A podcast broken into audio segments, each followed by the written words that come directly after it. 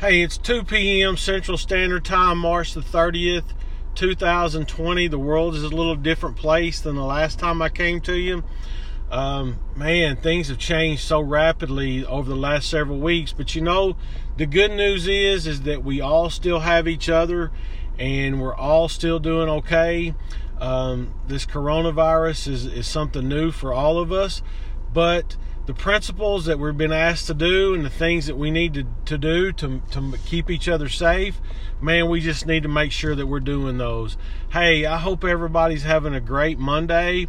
I know in the education world, things have changed pretty rapidly, and you guys are discovering a new normal today. Uh, parents, I know it's a challenge for you as well.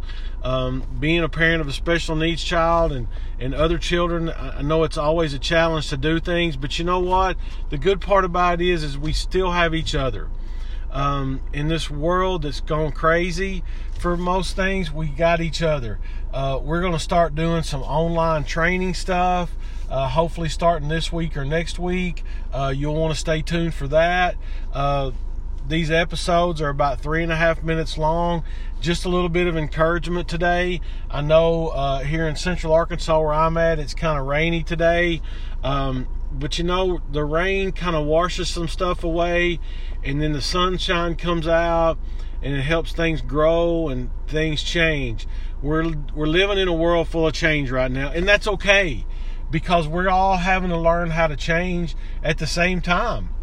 And so we just want to stay positive about things. We want to help each other. We want to encourage each other to do the things that we need to do to keep each other safe. You know, my mom and dad are in their mid to late seventies, and, and I want to do things to keep them safe.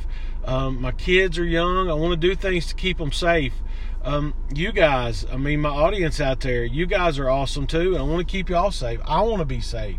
Um, but we live in a world of constant change. A lot of us have problems dealing with change, but we've been asked to do some things. We need to continue to do those things and listen to those in authority, listen to the doctors, listen to the elected officials that we've elected to help do some stuff and help us through this thing. And we just need to remain positive. We need to help each other. There's going to be some times for those of us that are extroverts, this is real hard not to be around a lot of people. Those of you that are introverts, some of y'all will be have, struggling as well at some point too, because you know, we, we have a need as human beings to be around others. Uh, and we can do that. You know, social media, technology, you see church services now on Facebook, and you, and you, you see us doing all kinds of stuff. We're doing digital learning. We're doing, everybody's pitching in, and we need to remain doing that and keep doing that so that we can keep a positive outlook, so we can get them out of this better on the backside. You know, my podcast is called Hashtag Better Together. So I'm telling you today, we got to do this better together.